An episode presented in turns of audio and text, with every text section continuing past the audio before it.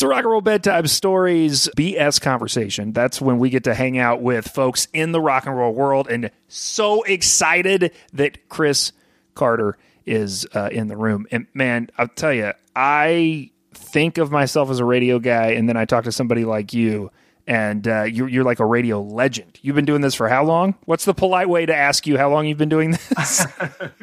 oh, I guess going on like 25 to 30 years in there. Yeah, yeah, yeah, yeah, yeah. That's that's that's not. I've that, been doing the show Breakfast with the Beatles for 22 years. So yeah, and this is a show with a bunch of heritage. I mean, I think most people probably have heard of this, but the idea of doing these these or you know these morning shows about the Beatles, and then of course this sort of flagship one was started in L.A. and then you took it over, and now you're doing it on Sirius XM, and you're celebrating what, what you're going to broadcast what 2080th episode uh, yeah. later this year. That's a crazy yeah, number to think about doing that many episodes of anything. We've done a few hundred of this show. Sort of World Book of Records for you know who's played the most Beatles songs. There's right. got to be that. It's got to be you, right? Right? I, you know, we got to start that one. I got to look into it. I, I, I, think you should. I think you should do it. Wait, well, so tell me a little bit about. I mean, we like to talk on this show about like rock and roll origin stories, right? So I'm always interested when I talk to somebody who spent their life talking about rock and roll with people and talking to people who've made rock and roll. What got them into rock and roll? Like, do you remember the defining moment in your life where you were like, "This is for me"?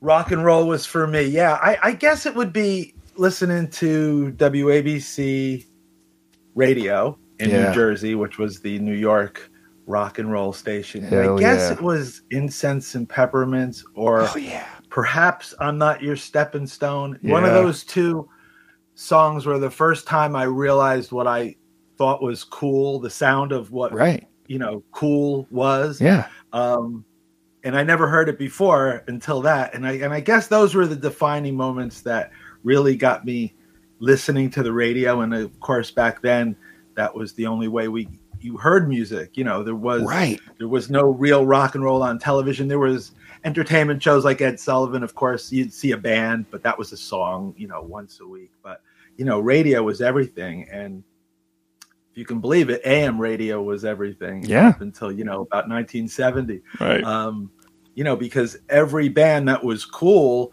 and that was important had to have a single. So, you know, whether you were the Beatles or the Rolling Stones, you had to put those singles out. And they were usually the best songs from those groups, you know. In the case of the Stones in the 60s, that was definitely the case. You know, when you look at the Stones in 65 and 66 and 67, their singles were their best songs, yeah. you know. Unlike the Beatles, where all their songs were. you know.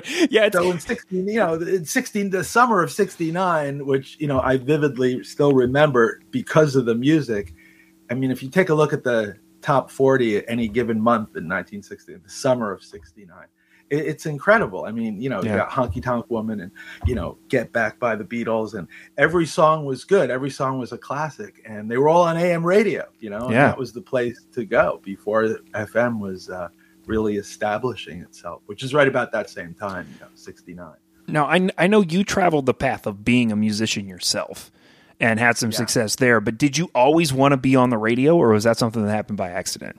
I I think you'll find most musicians, most you know, uh, guys in bands, if you will, um, always wanted to be in want to be in radio, and that's evident because all the guys who were in rock and roll, Alice Cooper, Ronnie Wood, you can go down the line. They all have radio shows. You know, they all have radio shows because they that's why they got into music. You know we're all kind of cut from the same cloth. Well, and it's it, it, isn't it really isn't it really also just the wanting to be the guy in charge of what everybody's listening to. Like not not from a domineering standpoint, but from i am so excited about this. I need you to hear this standpoint. I think that's what drives from us quality radio. standpoint. Yeah, you know, quality control. Know, it's like being a good cook.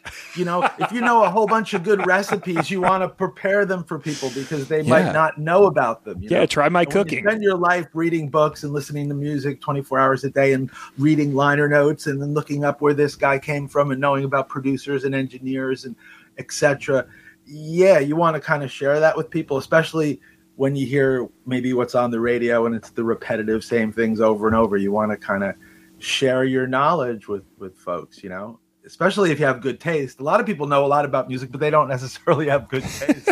so you know you have to have good taste on top of it. Um, right. Yeah. You mentioned you mentioned liner notes, which we talk about a lot on this show. Is just sort of a lost, beautiful thing that we love to reminisce right. about. And I got my people will ask me, they're like, "How do you know so much about rock and roll?" Uh, and and you know I studied it right like I, I right. studied it and I studied it starting at a very young age from reading these for me uh, some of the stuff that I had missed in decades before I was born I, I it was the Time Life collections right it was like going back right. and just cultivating all this stuff that people had put in a compendium and like being like all right you know, just like somebody would study cooking or study, you know, their favorite sport. I was holed up in my bedroom reading about uh, Sam and Dave and the controversy around "Hold on, I'm coming." You know, that that was what I was learning at, at 11 and 12. Yeah, well, you know, liner notes went with the concept of the big packaging LP, yeah. and when we went to compact disc, you kind of lost all that that came along with all that space to fill. Right. You know, yeah. Part of owning a record was what you did with it while it was playing. Yeah. You know, you put the thing on the turntable and then you sat with this. So you wanted to have, you know, information. Right. And I always thought that, you know, because I was always bummed out because when they switched over to compact discs, what happened to all the record stores was all the bins that they yeah. had made for the records yeah. were all they were all destroyed because they had to make these new bins for these long right. boxes. And I always, you know, proclaim what they should have just done was kept the album the same size and put the CD inside. The, who cares about the size, right? You could have kept all yeah. the bins. Yeah, yeah, yeah. And then you got your, you know, you got your compact disc digital if you want. And you also could have made the vinyl with it and the CD, which is a yeah. lot of people do these days. right. Know? And then you wouldn't have had to change all the the bins. You could have kept the artwork big because they also had to change all the pressing plans. Think about right. it. All the mothers, all the artwork was all cut for those album sleeves. And then they had to start making these CDs kind of like overnight almost, you know? Yeah. And it, and it, wrecked everything. And now you're all back to vinyl. Uh, yeah. Well, and now vinyl's such a big business, right? It, it, it, it right. is, it is sort of this upper echelon of like, look, I can afford to go back to right. spending. But I'm not, so I'm no fan of vinyl. You see, I'm a fan of reel to reel tapes. Okay? Oh, there you real go. audiophiles. Listen to reel to reel tapes. Like if you're gonna, if you like, uh, oh, I like pet sounds. I'm a big pet. Yeah, yeah, yeah, yeah, yeah. You get the Pet Sounds. Oh, look at that reel to reel tape. He's got Pet Sounds reel to reel. Oh okay? man! And what they would do is they would Pet Sounds, for instance, or Abbey Road. Pick an album. They would make a million Abbey Roads, right, on cassette and eight track right. and vinyl because it was the Beatles. It was a million seller, but they only made ten thousand reel to reels, right? And when they made those ten thousand Abbey Road reel to reels, they made them from the master. So if you have the Abbey Road reel to reel seven and a half IPS and you A B that against the compact disc of Abbey Road or anything, right. any uh, vinyl, the reel to reel blows it away. So if you're really into sound, get reel to reels. Whoever your fa- who's your favorite band of all time, Brian? Who's your favorite? uh, so I my I say my favorite band is the Counting Crows. I, I love okay. Counting Crows. So pick a, an older band that you love from the seventies or sixties. Yeah, yeah, yeah. Uh, well, yeah, obviously. You like Led Zeppelin? Sure, I love I love the okay. Beatles. I love the Beatles. I mean, hear, hearing Abbey Road would be you fantastic. Know, you start. That's a fun little hobby is to collect reel to reels. Yeah, that's of, fun. You know your favorite albums because that's the the best way to hear them. So vinyl. Uh, vinyl what, scratches. What what's your listening room like? Like if this is how you jam to music, what's it? What what's the oh, setup? Well, it's in, it's incredible. They've done TV specials on this room. You can't really see it. it uh, yeah, this is like a room is a museum. It's it's uh, this is the empty corner. You got to uh, later on. I'll show you. Oh, that's amazing. So uh, here's a here's a question I have for you that I like to ask folks who have, have been around rock and roll for a long time you know, there is the songs that you hear that that get you excited about the music, right? And we've talked about that. Right. But there's also this other element to it that I think happens where people hear they hear a story about a about a rock star or a rock band. They hear about behavior that they can't comprehend, right? They hear some legend or some story about rock and roll that kind of builds the mythos. Do you remember the first one of those that you heard? The one I did a a book report on in the sixth grade was, you know, the story about Paul McCartney being dead. Yeah, for sure. Was, you know, that had clues and everything. Yeah. There was even a TV special about it. Yeah. Um, yeah. And, uh, you know, um, I mean that may that may be the lawyer, uh, ultimate one, right? That may be one of the most the ultimate rock and roll bedtime Right, but stories. we like I lived through that as a kid at that time. Like when you actually, you're, it's one thing to hear about a story and over the years, like oh, Sure, oh yeah, yeah. that Paul is dead. That was weird.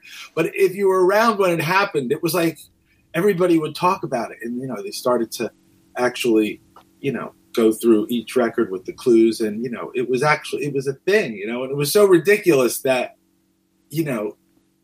You still wondered for like a half a second, like, wait, is that true? Is that that Paul does look different. They are different now. Uh, and then, you know, but even a split second you thought about it. you Yeah. know, Oh, for sure. really be true. for But sure. at the time, again, living through it opposed to uh, hearing about it, you know, 10 years later or something. It's it's Right. funny when you live through things. Yeah. Because everybody's telling you know, Johnny Carson will make a joke about it, you know, that night, or, you know, every DJ will mention it after they play Get Back or Right. something.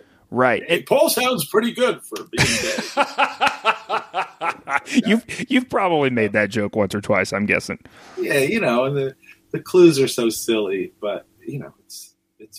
Yeah, that's that that is a that is a very good one that we've actually never talked about at length on this show, but I think uh, because it is it is so ubiquitous with the the general idea, but it's it's sort of the perfect one. Some things we have talked about. I mean, you being being the Beatles expert that we have talked about on the show. Of course, we've talked about their time in India. You know, we've talked about their fights uh, with copyrights and um, you know the who owns the catalog and and Michael Jackson owning the catalog for a while and those sorts of things. Uh, what are some of your favorite Beatles stories? Is there one in particular that you know just over the years you never tire of telling? I have a go- I have some good Beatles stories I can't tell Come on. until until a couple of them pass away. Um, but uh, there's there's a lot there's a lot of Beatles stories. Um, yeah, for sure. I guess I could. I guess no, I can't see. There's a couple that you I get nervous about because I'll tell you. You know why? Because every time you read quotes about people lately, they all Yeah. come from podcasts. You know, it's like you always you notice that's like this guy said that. Where was it? On some he was on this podcast and he said that. Yeah, yeah. I have a great George Harrison, Paul McCartney story, but I, I can't. I can't. Well, listen to this. Listen to you teasing us. Oh man. I'll, I'll call. I swear to you, I'll come back and tell it. Okay. Okay. ten years. So. I mean, you bring up George Harrison, the quiet one, as as Murdoch Yes, often calls him on the show. coolest Beatle. The coolest Beatle for sure. And he also comes Yeah. up, we've been talking recently, like he just comes up on every episode of the show because somebody has worked with him or done something with him. Uh, you know, it's like, oh yeah, this guy did this, this, this, and this. Oh, and he was on All Things Must Pass. Like, you know, you just like Right. the guy was so everybody wanted to hang out with him. He was so inclusive and he and he did Well, he was the one stuff. Beatle that would hang out with you. He was like, Yeah. you know, him and Ringo to a lesser extent. You know, George was the kind of guy that would hang out with, you know, um, carpenters and plumbers and electricians. Yeah. You know what I mean? He he liked. He was one of the guys. You know, right. um, I was making an album in my band Dramarama uh, at a place called Rumbo Recorders, which was owned by the captain from the Captain and Tennille. And Tom Petty would record Yes. the Heartbreakers to record up there, and a whole bunch of people did. Anyway, we were making an album, and Tom Petty was making one of his solo albums in the other studio at the same time.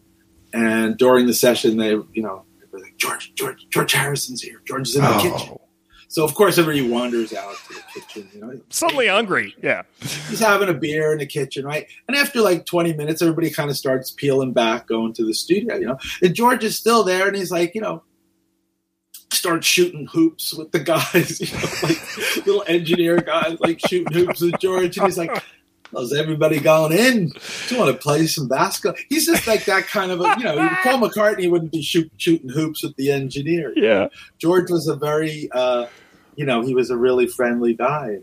My my connection to to George was that I think I do. I I've been known to have the world's largest All Things Must Pass collection. I have I Oh, have more copies of All Things Must Pass than any anybody else I think in the world. And uh, as a result of that, before I hosted Breakfast with the Beatles, Capitol Records was doing the 30th anniversary of All Things Must Pass when they reissued it with the color cover, if you re- recall that. hmm Um, and they called me to work on it because they said, "We know you're such a, you know, All Things Must Pass geek. We thought we you would help us with the promotion." So I designed a 45, blah blah blah. And anyway, as a result of that, I got to do the All Things Must Pass interview with George, which oh, ended Oh, up being his last interview that he did. And I got a platinum record, which is right behind me. That's an All Things Must Pass platinum album. So my dream came true as I, I got All Things Must Pass when I was 11, and from my my first purchase in, in 1970 to today, I if I go to a record store, I'll buy a copy if it's something I don't Yeah. have. So I have every configuration from all over the world. I have you know copies of All Things Must Pass, like uh, like this, not in a box, like that. From Wow. different countries. Look at this, All Things Must Pass. Oh wow. They're just laying around. I just have them all. So like how many total do you think you have? over a hundred. Oh, that's amazing.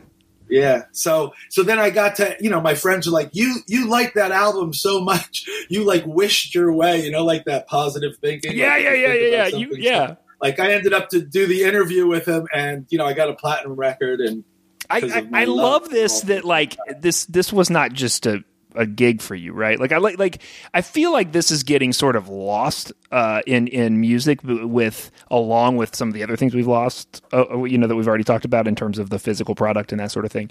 But uh, this idea of people who are just so obsessed with it that they do sort of spend their whole life chasing the dragon, and you know, I like even when I was in radio twenty years ago, there was a lot of people who were who didn't really know the songs they were playing. They were there more for this like building their own personality or trying to become Yeah, right. some sort of celebrity or whatever. But it's like guys like you, guys like us, we had gotten into this because it was an obsession with the music. And so this idea of you being you buying all things must pass when you're 11 and then sort of chasing that thrill over and over a hundred times and becoming becoming so known for it that you get to hang out with the guy who created it. It's just uh, yeah, it's yeah, a beautiful story. crazy.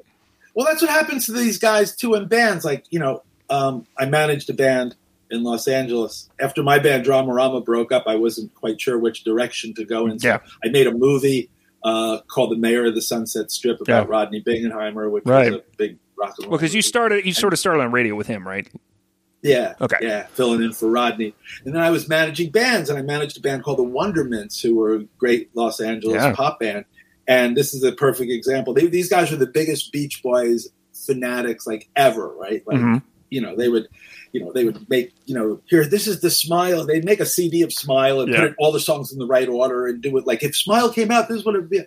Long story short, Brian Wilson sees them playing and says, "If I had that band back in 1967, I would have taken Smile on the road." Long story short, the Wondermints become Brian Wilson's band Unbelievable. for the last 20 years. right? They Unbelievable. stopped being the Wondermints and they took over. They became, and then they recorded "Smile" with Yeah.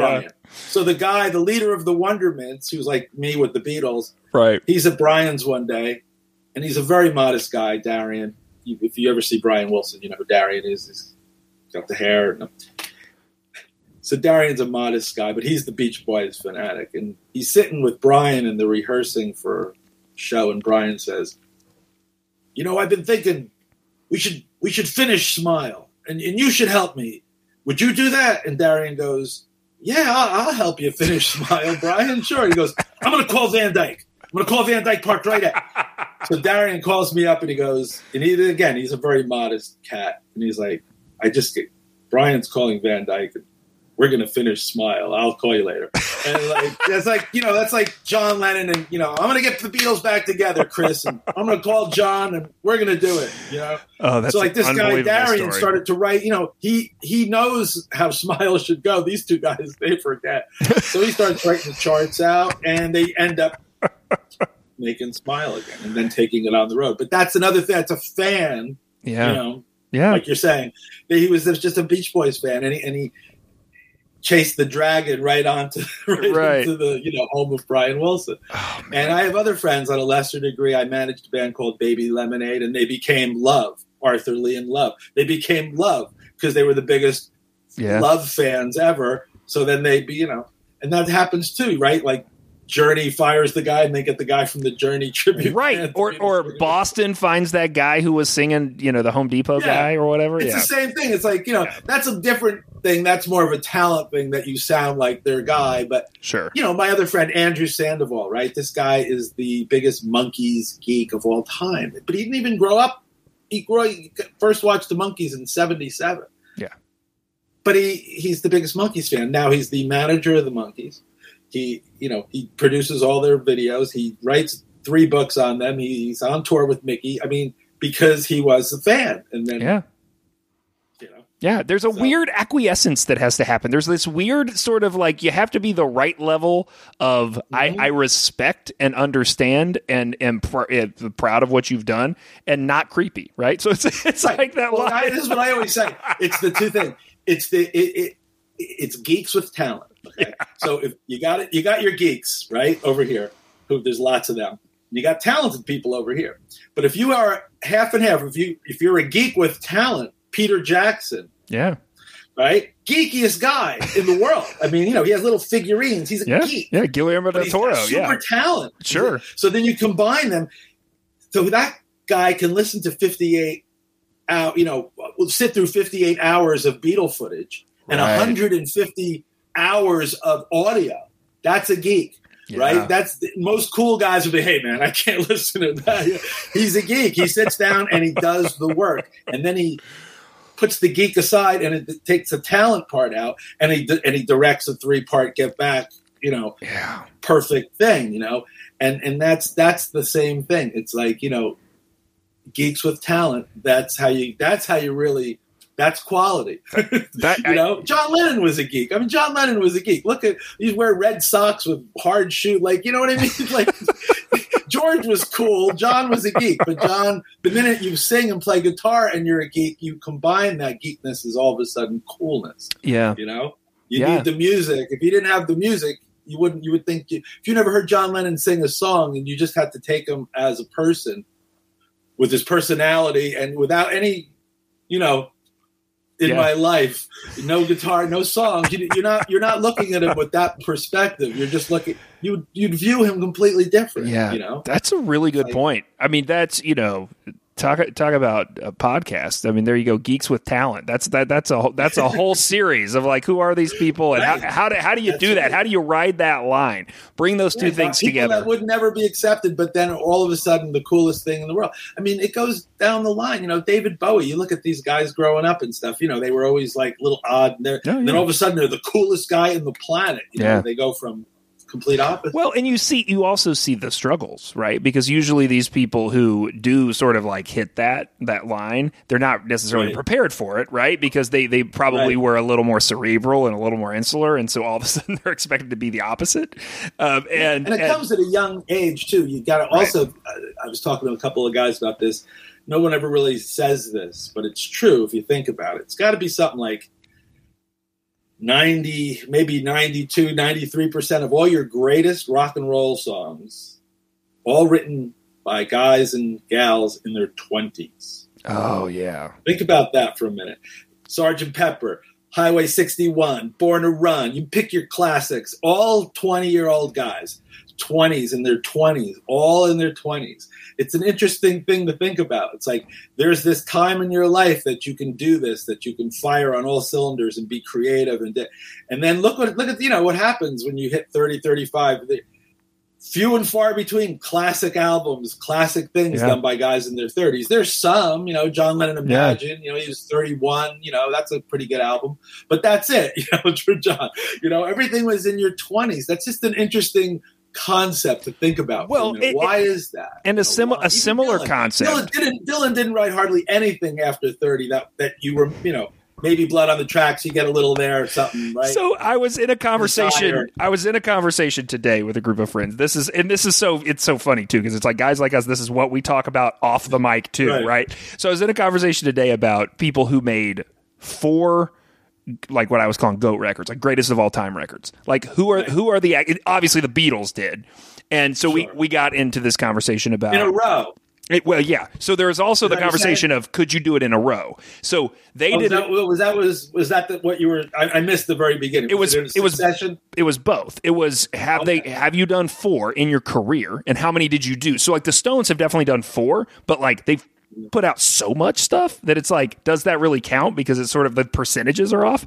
But then you have the Beatles; they definitely did four, and they probably did four in a row. And then, so so one guy I said, I don't know if I don't know, does Dylan have four? And he said, Dylan has four in a row, right? But you're right; they're all early. And there's a certain Right. point where you look. I always like to do the string, like who can do five perfect, you know, five A plus albums in a row. Yeah. That's the standard. Who do you Like, think is on that list very- besides the Beatles? I put Bowie. Well, Bowie is the only one I can compare to the Beatles in that. Okay. Well, two That's things fair. back up. The reason the Beatles are the Beatles, and people always say, "Well, how did the Beatles do it?" The reason, the way the Beatles did it was they would they changed every two years and became an almost different band. That's how the Beatles did it. That's a They- good point. The Beatles were That's a good mop point. top R and B guys, rock and rollers in 62, 63, right? Then they became folk guys, completely different band, little folk guys. Hey, you know, I don't want to spoil the party. Rubber Soul, Michelle, completely not mop top. They were folk guys. Then they became a psychedelic band two years later, completely different. Sergeant Pepper, part of Revolver, Magical Mystery Tour, costumes, mustaches, beard, completely different band than the Yeah. folk band, Yeah. right? And then they did the White Album. They became a rock and roll band, stripped down rock and roll, blues, rock and roll, no psychedelia at all. Right? They they kind of became another band, and then they ended their career as like a studio band with Abbey Road, right? Studio perfection, if you will. They that's how they did it. And Bowie did the exact same thing. Bowie That's, that's a great point. completely changed every two years. You know, Ziggy Stardust to young Americans is like what? it's like that was the opposite. Anybody who liked Ziggy Stardust hated R and B. It was just they did, and then he did that, and then he did Station, then he did Low, and then he did Heroes, and then you know, exact same thing. So it, know? it's interesting that you say that because I, but the next question I was going to ask is do you think we, you know, as a society, as music listeners, will even allow folks to do that? But I immediately thought of somebody who had dominates the world right now who has done this, and that's Taylor Swift. She's changing her career every couple of years. Yeah, no, she's a. You have to have the attention of the public to pull it off. In other words, you have to be Yeah. big enough and have enough people watching you to pull it off. Otherwise, no one notices when you. do Right, it. right, right, right, right, People yeah. might be changing, but no one notices. Like, Sure. oh, did you change? Yeah, It's like, yeah, but I've, I've had four different bands in the last four years. Right. didn't know He's got notice? the pub. Anything she does now. I heard she just got traded to the Jets, though. Yeah, Um, but that's good. uh, yeah, no, she's she she does that um, same kind of thing. But again, she has the year. But, did, but what's really sad though is that there's no rock and roll bands anymore. That's what's sad. You know, it's like if you rock and roll. I hate to say it. I know there are rock bands out there, and I know you know U2 is at the Sphere and everything. There's still rock and roll, but overall, like I, I have the feeling that that rock is kind of you know sung its last song. And once the ne- once everybody goes, which is sadly going to be in the next ten years, Mick, Keith, right, Right. Paul, Ringo, you know, Pete Townshend, Roger, they're all in ten years. They're all going to be gone, and that's when you're going to really notice and see if it's going to last or if it's just going to completely disappear after that because they're still promoting it they still keep it going paul's still out there with the machine and you know the who are you know roger waters the, they're stones you know hackney diamonds they're still they're still revving it all up but when they're all gone and there's no one there left to support their you know because they're gone Yeah. I, I i'm curious of how i'm curious of how long the rock thing will, will last It, it's a really good question. And Go to every look at every city now and look, and they only have one rock station usually in every city now, where Well, there used to be three. we, we were talking, my wife and I were talking about this the other day because I was asking her about a couple of bands she follows and, and what she thought of their new records. And she said they don't, the. Oh, you're fine. They don't they don't sound like rock bands anymore. And I thought I said, you know, that's sort of the thing. Like uh, most of these bands, even bands that maybe came up that way, have are Right. are experimenting and introducing. And you know, you want bands to evolve and you want bands to play with stuff. I mean, just like the great examples you gave, Bowie, the Beatles, they were they were willing to try these different things, but at the core of it, they were able to bring it back to this con, this But look how long image. this this genre has lasted that no one thought, you know, basically started in, you know, let's call it 56, 55, whatever, 57. Yeah. You know, it's still going. No one thought it would be lo- this So, long. I mean, just just I play yesterday. songs, right? I play songs every day that are 50 to 60 years old, right? Yeah, yeah. Okay. I always use this analogy. Say you were in 1969, you're driving a Woodstock, right? 69, Yeah. you're driving a Woodstock, you're a bunch of hippies in the car, right? If someone said, hey, turn on that station, they play music from 1909. it's great. None of the kids in the car going to Woodstock would go, 1909, man. What do you mean, man? That's the, that's what I do. I play 60 year old music to people every day. Uh. And it's like, you know, Love Me Do is 60 years old. And you know, I want to hold your hand next year's. That's also sixty, but you know, next year is the 60th anniversary of the Ed Sullivan Show. Sixty years old, and that music is still kind of relevant. And you know, if you hear a Beatles song, you don't turn it off in horror because it's 60 years old. Yeah. Whereas in 1969, if you heard a 1909 song come on, you'd be like, "Oh, that's turn that off." You would never listen to it for Uh, one second. Yeah. crazy. That that's So that's really weird. funny. And, and that's weird. th- this point you make about nobody creating it realized that it was going to happen like i i had never thought about that until yesterday an older book of joel joel selvins a friend of the show who's been on wrote this book about Bert Berns and Right. pa- part of the whole premise he's trying to explain in the introduction to this book is is these guys were just churning out these things that they thought were disposable products at this certain period at the beginning of rock and roll. They didn't think Right. piece of my heart. And it really was, though. It was disposable then, Right. You know, when they were brill building guys, when they were, Yeah. it was, it was. They were right about it. Looking back, you know, I mean, that's almost what what you have to call it. They were they were churning them out, and But they didn't in the midst of that, in the midst of that, Bert Berns writes "Twist and Shout" and "Piece of My Heart" and "Hang On, Sloopy." Three of the most enduring. Now, of course, he wrote tons of other stuff that didn't endure, Sure. but he wrote three of the most enduring songs of all time. That, to your point, kids going, you know, quote unquote, going to Woodstock now are, you know, they'll listen to those songs and it's Right. and, and they'll reinvent those songs and they'll play with those songs and make them anew and cover those songs and it, it, it is it's fascinating. It's a fascinating sort of thought exercise and, about and this the accident. fact that it lasted this long is really incredible. There's bebop, there's you know beatnik, there's jazz, whatever genre, rock and roll has outlasted everything ten times over. So you know to say oh it's dead and everything like I was just saying. Eh, You know, we've been saying that for 25 Yeah. years. Yeah, yeah, yeah. But in, in essence, it's really not because if you take a look, you know, the Pretenders are on tour. You know, ACDC Yes. playing with Metallica. It's the spirit and I guess the uh, the fact that it's not the dominating force in music. It's now it's now a, it's a niche thing. It's just like jazz. It's like Right. rock and roll. Oh, Right. rock and roll. It's like when you go to your i to you know the Apple store. You know, is it what do you like? Rock? You know, you got you got 400 categories there. You know, I mean, there's you know Latin funk. There's you know speed metal from Ireland. You know, I mean, there's every there's there's two. So rock is just like a, a thing now. You know, it's just that's a, a, box you check. You know, Yeah, it's it's commodified. It's you know, but but they, it will go through some sort of of rethinking or reemerging. Like I just think you know, I you- mean, I, it's hard to think of the last thing in rock. Yeah, I, I guess the White Stripes were the last thing that was kind of exciting and new. Like, oh, a guitarist and a drummer. That's cool. Like, we haven't thought of that. And the guy's really cool and he's clever and he's got good Right. hooks, you know, and he was different. And they used two colors. This is neat. You know, you're kind of running out of things to do with two guitars, bass, and drums. It's not anybody's fault. It's just how much can you do with two guitars, bass, and drums? right. that hasn't been done.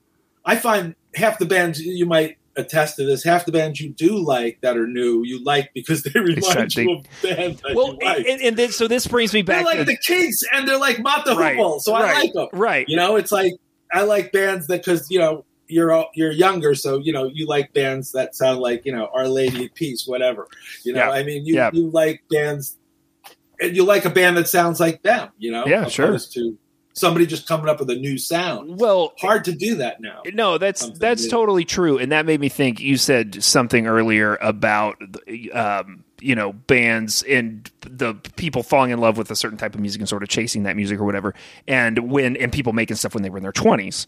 Well, there's also sort of this popular school of thought that you never love music the the way you do in in those teenage years, right? Like when you're somewhere between whatever that is, right? Like you sort of I already say the, it's the wonder years. It's, Yeah. it's whatever you liked when you were 11, 12, 13, and 14, before you drive, before you really start dating, when really all you have is the it's you and the music. It's you and the music. You don't you're Right. not really you're not old enough to be out there yet in the world. It's just kind of like you're growing up and this is new to you. Like 12, 11, 12, 13, 14, everything is like and if you're in, a lot of kids aren't into music that time, but if you're buying records then, if you're a kid buying Yeah. records at 11, 12, and Yeah. 13 and serious about you know, because you got no life, so all you got is the records. You know, Yeah. you're not driving, you have a girlfriend.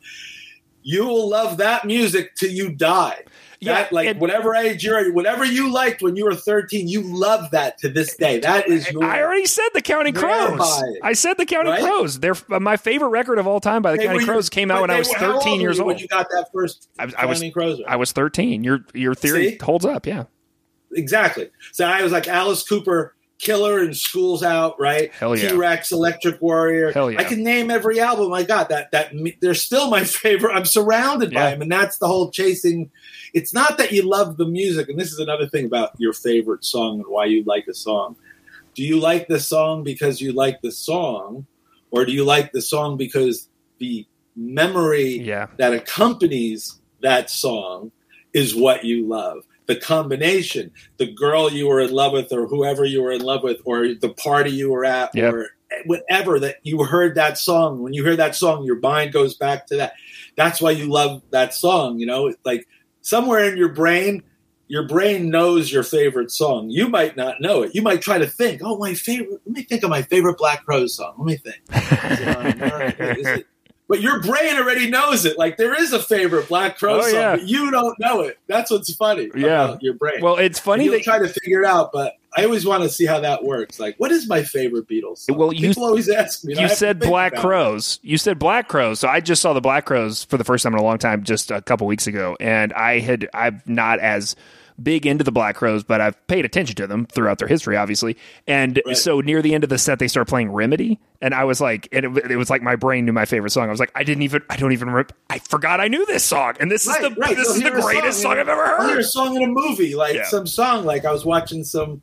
This is forty or something, and they Mhm. played like Driver Eight by REM, and I was like, Yeah. Oh yeah, because I remember where where I was. Where you were. I was like on the road with Dramarama, and we were in Arizona. It's like, oh yeah, I like that. And I don't know if I like Driver Eight or I like Yeah. the memory of Driver Eight. Well, you know what I mean? I I It's say like- all the time that my brain is wired to remember everything by music. Like there's a lot of stuff where I can tell I I, I can only tell you about a specific memory because I there was a song playing and I'm like, "Oh yeah, that's the memory that's associated." with It's like it's almost like backwards wired where you I remember where you were with Yeah. like song like if some if you were driving with your parents somewhere like can you remember Yeah. what you were listening to in the Oh, yeah. like Yeah, yeah, yeah. like yeah And, and and I think people do this. You know, we we compared earlier. We compared music to food, right? About being a chef or being a DJ or you know Right. showing people your favorite Right. music. I mean, like I have members in my immediate family who who seem to be that way with food. Like I'll be like, hey, remember that time we did this thing? And, and my daughter will be like, oh, is that the time we stopped at that one burger place and I had that Right, thing yeah, with the green yeah, onions? and I'm like, what? What are you talking? I don't remember what we ate They that day. food, Right, but I can tell you what we listened to on the way to that diner. You know, so it, I know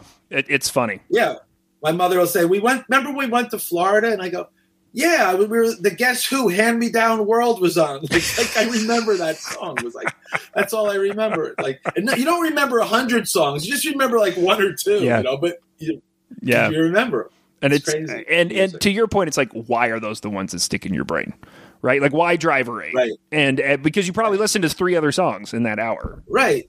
It's just yeah, it evokes, you know, it sparks, but not with everybody. You see, if you're you're a music person, so you'll you'll remember the music. Oh, yeah. Where somebody else could be with you and they won't. They won't remember it at all. Remember because you're you're wired that way. Like Yeah. you're just, you know, your attention will perk whether you know why or not. But Yep. it just you know it does. And that's you- that's the magic of this business and why Yeah. we we dip our hands in it and we chase it and we talk about it and we record talking about it and we share it with people and we, you know it's uh, that's that's what it's well, there's nothing like music. There's no other format, not movies, you know, nothing that gives you a feeling that from the right music at the right time or the wrong music at the right time, you know. And I mean, they figured that out from day one with movies. You know, the minute you know, you don't even realize what's going. You know, they've been doing that in Hollywood forever. Here comes a scary scene. They give you music to back it up.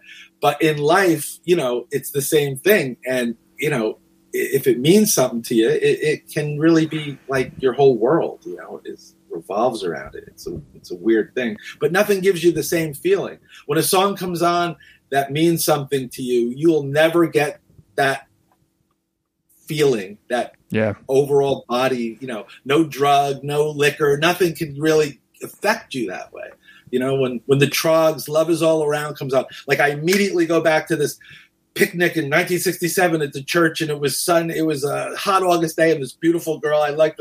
Like my mind, the minute that song starts, like I, my mind goes back to it. I have no control over Yeah. it, and I love it. It's like I love Yeah. that song. I don't know if I love that song, but I love the feeling I get when from that song. Like a better way to describe it. You Yeah. know, you don't even know Yeah. if you love the song. You The- love what the song does to you. Right. The You know? the bad version of that is I don't know if you've ever uh, seen or read uh, Silver Linings Playbook, the Matthew Quick novel that got turned into a movie with Bradley Cooper. Uh, but I, I had no. uh, there, I've seen it, but I haven't read it. there's a it, in the movie. I believe the song is a Stevie Wonder song that triggers him basically to relive this trauma. And so whenever he when that song comes on in the book, though, it's a Kenny G song. Oh, they, they changed Gee. it for the movie, they changed it. which feels a little different. Feels unfair to Stevie, in my opinion. Kenny G wouldn't have it in the movie. He's going to sue. It's like you uh. can't have it in there. Uh, That's great. funny. So, 60th anniversary of Beatlemania in the U.S. This is big stuff for for you Yeah, guys. next year it's gonna you're gonna get it's gonna be everywhere. It's be Ed. Sullivan, Beatles come to America, everything 1964 is gonna be. It's going to be a big year for you. Do you what, what are what are the plans? You're going to be on on know- every other show. Did I get you early? yeah, probably. You know, it's uh, Chris. Tell us about the Ed Sullivan Show. Well, a rock band started in every town on the Monday Yeah. after the Ed Yeah. Sullivan Show. Absolutely. You know, it was uh, something. I didn't see the Ed Sullivan Show. I was just I'm say you were a little I young, right? just- Yeah. yeah, you know, I, I could lie to everybody and say it changed my life. But I, man, you know, Let It Be changed my life. That was Yeah. the movie. I, I saw that in the movie theater when I was 11 by myself, and that was my Ed Sullivan show. Wow. Yeah. It Was uh, was Let It Be. Yeah. That was my favorite year of the Beatles. Everybody goes, Chris, what's your favorite year of the Beatles? 1970, the year they broke up. Because do you realize in 1970, John Lennon, Paul McCartney, George Harrison, Ringo Starr released more music than any other year of their careers. Because in one year, you got Let It Be released by the Beatles. Yeah. You got the Let It Be single, the Long and Winding Road single, the Plastic Ono Band album, All Things Must Pass. Ringo released two albums, Beaucoups of Blues Oh, and yeah. Sentimental Journey. Paul McCartney released the McCartney album. John Lennon released Instant Karma single. All that stuff came out in one year. There were 14 records by the Wow. So that was like a good year. Yeah. That's why it's my favorite. Because you got more songs from every Beatle. Yeah. That's a Normally, I only got two George Harrison songs a year. On you know, George give you two songs on the album, but then you got three albums by George. Whole McCartney album, Let It Be album. It's a good year. that's that's a good answer to that question. That that's spoken like a guy who's been talking about the Beatles for a long time. That's all. Yeah, I know, right? That I could just reel those off. It's so crazy. I know. the only other band I could think of where I I got fascinated a few years ago that there was a uh, it's not quite the same, but there was a period of Genesis where all of like all of them in the early 80s or almost all of them had different projects on the charts. So you had Phil, Right. Peter, and uh, Mike all had had stuff out. And Genesis was also had several songs out. So but but uh, that doesn't happen very often. No, no. Get those Kiss solo albums. Murdoch's Murdoch is is crying. So that's the other band he loves to talk about. He loves to talk about the Beatles, and he loves to talk about Kiss, and uh, and we've covered them both. So I, I feel like we've officially we've officially done our business, dude. Thank you so much for hanging out. This is awesome. It was so nice My to meet you, and it's there is My just pleasure. something as I think we have was spent forty minutes illustrating. There's something about uh, you know we're cut from the same cloth. You know if you if you if you feel this way about music and you find somebody else who feels this way about music, it's uh, it's a pretty easy conversation, and I'm thrilled that you you had it with us. well, I'll come back when uh, I can tell you a couple of Beatles stories Oh. I can't tell you now. I'm gonna hold you to that, man. You better watch right. out. We'll talk. We'll talk right. again soon. Thanks so much, Chris. Take care.